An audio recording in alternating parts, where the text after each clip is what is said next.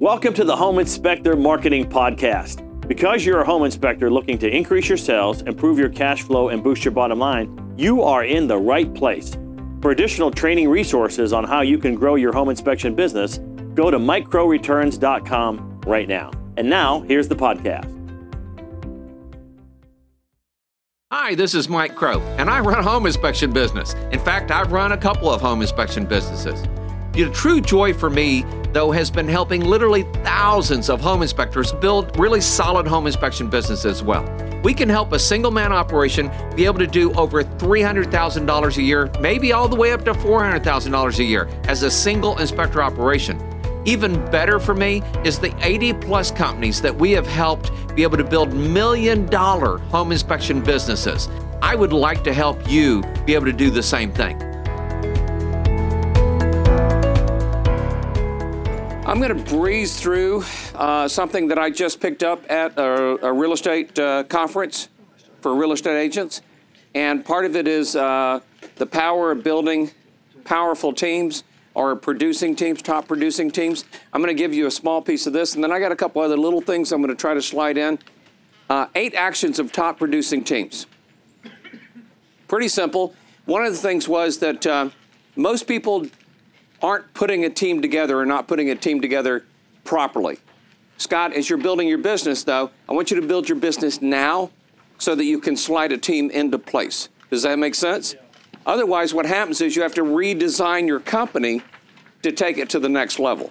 One of the things that I teach people all the time is that we have to shift gears as we're building our companies. I don't want to have to redesign the company, though. Many of you know that uh, uh, when I was building the first company, I, w- I want to make sure you guys hear this simple story because I had to rebuild the company. I didn't have to shift gears, I had to rebuild it. Susan was pregnant with Elizabeth. It was a life threatening pregnancy. I can't tell you how many times we sat in the shower and just cried. It was tough. It was tough. And honestly, We'd been to the doctor. We couldn't do surgery because, well, she was pregnant. We did a lot of praying. And, and there was the chance we would lose Susan. There was a chance that we would lose the baby. Now, my youngest child, Elizabeth. Okay? And so obviously that all turned out okay. But, as, but the prayers were answered. All that got taken care of. But as soon as Elizabeth was born, Susan had to go into the hospital. And she was in the hospital for like two weeks because of uh, the surgery that was necessary and, and then some complications and, and trying to make sure that it didn't go sideways on us. And, um, and I thought to myself, I've got a company and it's taking care of itself. I don't need to be there every stinking day. You know, I, I in fact, I don't need to be there at all. And so I told the guys, hey, Susan's in the hospital. I'm going to go sit with Susan in the hospital. So the first week was pretty good. First week, and by the way, I love Susan's sister because she kept Elizabeth for us at home when she was a newborn while Susan was in the hospital. That was, that was an amazing thing. So the first week went pretty good. I read, I talked with Susan. I made sure stupid things didn't happen to Susan, like people trying to take blood that shouldn't be taking blood, all, all kinds of stuff. I chased one guy out of the room more than once. No, you are not touching that. Okay? Because he didn't know how to take blood. He was learning on Susan, and I wasn't going to let that happen. Second week rolled around. I'm thinking, you know what? This is working out pretty good. I'm actually feeling a little bit relaxed because I'm not at the office every day and everything. And then I get a phone call. It's my office manager. She goes, Mike, I need to talk to you about getting a raise. I went, well, that makes good sense. I said, uh, you know, I expect to be here another week. We'll, we'll talk when I get back. Well, I thought that might be your answer, so I'm turning in my resignation. What? Okay. And I went, huh. That's weird. And I thought about that the rest of the day, as you can imagine. That's my office manager, right? I'm thinking, you've got to be kidding me. Next day, I get a phone call from my lead inspector. Hey, Mike, I need to talk to you about uh, getting a raise. Uh, I understand, you know, I'm in the hospital, my wife, you know, the baby, blah, blah. He goes, Yeah, I, am I'm, I'm familiar with all that, but what I've realized since you've been out is how much I have to do and how much I'm worth, and, and I think I deserve a raise. And I said, You know what? We'll, we'll talk about this when I get back. And he goes, I thought that might be your answer, so I'm giving you my resignation. Boom. I was beside myself. If I can't sit in the hospital with Susan, my wife, after a life threatening pregnancy, going through this process, I couldn't sit there for two weeks. I couldn't do anything for two weeks, right? Who's going to say, oh, yeah, Mike, you should go to the Antarctica and the Galapagos in South America and Machu Picchu for 30 days without, you know, me worrying about getting a crazy phone call? So, Scott, that's why I say you've got to make sure you design the company right. And I will tell you, it took me six months to recover from that. Did recover, but I also rebuilt the business. So one of the things that this guy did was he went out to eight, uh, he went out to 29 different teams that were producing consistently for five years, growing for five years in profit and in production and in some other key performance indicators as well. These were real estate teams, by the way, so you may see some real estate thought processes here in this. But I want you to know all of this. When I heard this, I went, this applies to every business. And it does. So, first one is you got to have a predictable environment. So again, all the teams that were interviewed had a predictable environment. 29 teams, five years of consistent growth, but their standards, their expectation for roles, their their cadence for the day, their team calendar, their meeting events, their resources and training, everything was predictable. By the way, I'll give you all these PowerPoints with the uh, uh, out there so that you can have it, okay? Because I'm going to go pretty quickly because I've got two more things I want to cover for you. Uh, keep score. Jonathan, show you how we keep score today? We never kept score like that in my first company.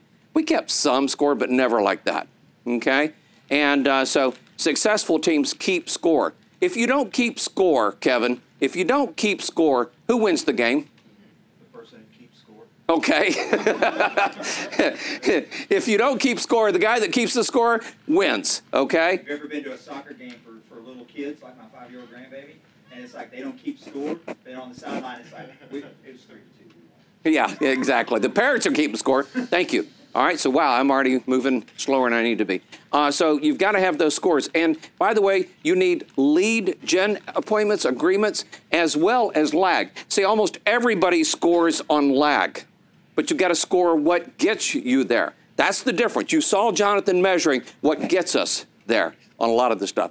Most can define winning or losing, what the day looks like. All teams will, you know, visually display the score.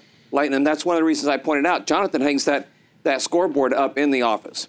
Number three, team leaders actively plan and manage their time. Successful team owners plan their days, their weeks, they leverage a calendar. I, am literally planning out for the next two years for myself. And the truth is, I'm planning out the next 20 years, but two years actively onto a calendar. Okay? Uh, while some people have random, unplanned work that occurs, that's okay, okay? But for the most part, team owners follow a regular schedule. And the schedule is openly shared with everybody.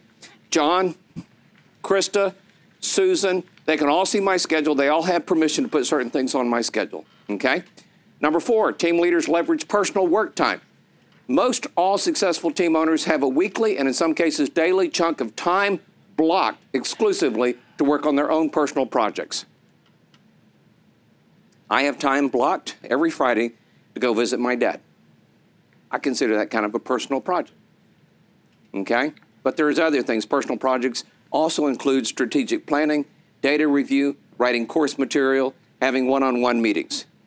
So Stephanie reminded me, and Stephanie, I'm so sorry that I didn't remember it, but you reminded me that you and I had lunch over at one of my favorite little restaurants. I do that two or three times a week sometimes, you know, and thank you for reminding me, okay? But I, but I plan time to be able to do that sort of thing so that I can help people and find the right people maybe to help. And then some some think thinking time. Now, I don't call it thinking time, Shakur. What do I call it? Who said that? Focus time. There you go. You can tell her thank you. Thank you, Tony. Okay. okay. Um, and, uh, you know, I, as I was listening to this, they said they mentioned this book, and I have not read this book, and I do not know if I'd recommend it or not, but they called it The Road Less Stupid. Okay? Because, yeah, huh? I got to read that book. Okay, that's a good book. All right. Number five, team leaders and key people understand the team's financials. So, one of the things every week we do, we showed you what our key performance indicators for our dream team. There's another meeting we have every week. I call it the freeze frame. Okay, it's like a you stop all the numbers in in a like a photo, right? And you know what the deposits were, what the expenses were, and you go through that. So we go through all those numbers, and all successful team owners not only review their monthly financials, but they understand what they're reviewing, and then they all have a slightly different process, and all all have more than their own eyes on their financials. When I sit down with the numbers, it's me, Jonathan, Krista, and our bookkeeper, okay, who used to be a CPA, okay? And then, of course, I have Bob overseeing all of it on the backside. Number six, team leaders teach nonstop. Remember me mentioning this morning about that? It is like the last step to really becoming who you can be, is teaching others. While content varied, team leaders are always teaching, not just sales skills, this is important, not just sales skills, but leadership, investments, life skills, motivation. And I mean, think about think about what you've seen here today. Did Jonathan do a presentation? Boom. Did John Laird do a presentation? Boom. What did Jesse say when he came up?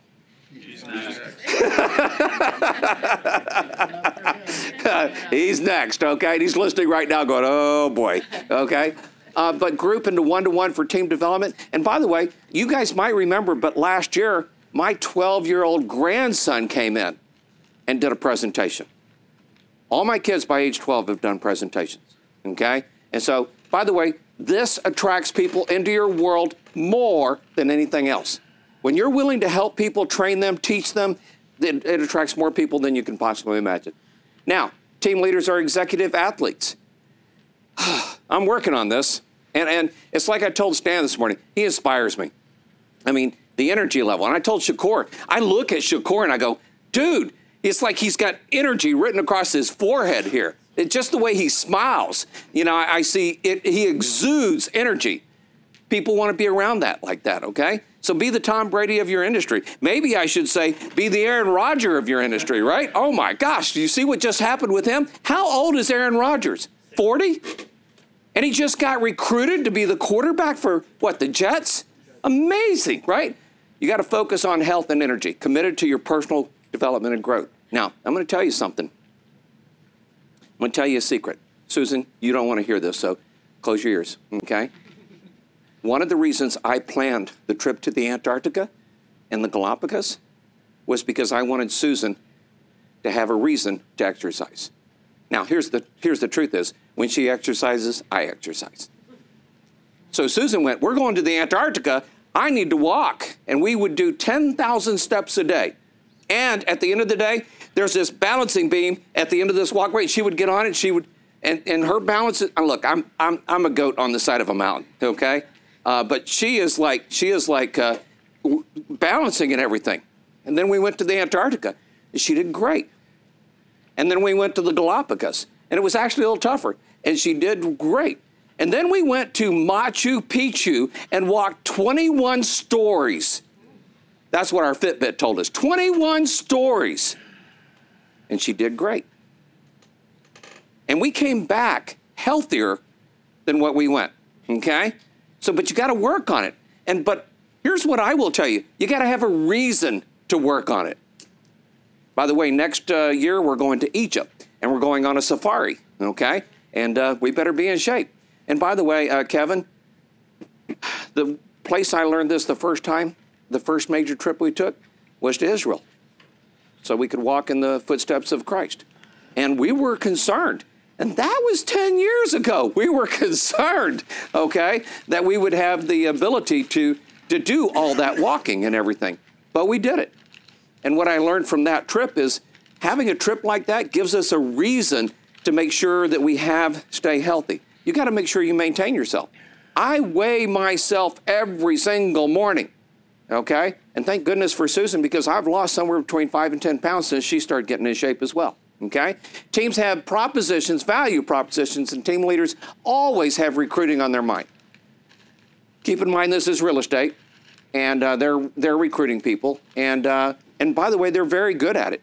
Whereas the top five real estate companies went down this last year in 2022, they grew by 20%. They grew by 20% in gross revenue and everything. So it's kind of a cool thing. By the way, Will is part of that group. Kevin's part of that group. And I'm part of that group.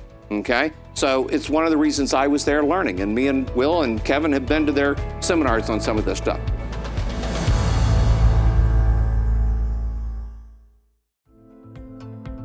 We hope you enjoyed the podcast. And as a friendly reminder, if you're looking to increase your sales, improve your cash flow, and boost your bottom line as a home inspector, go to mikecrowreturns.com right now.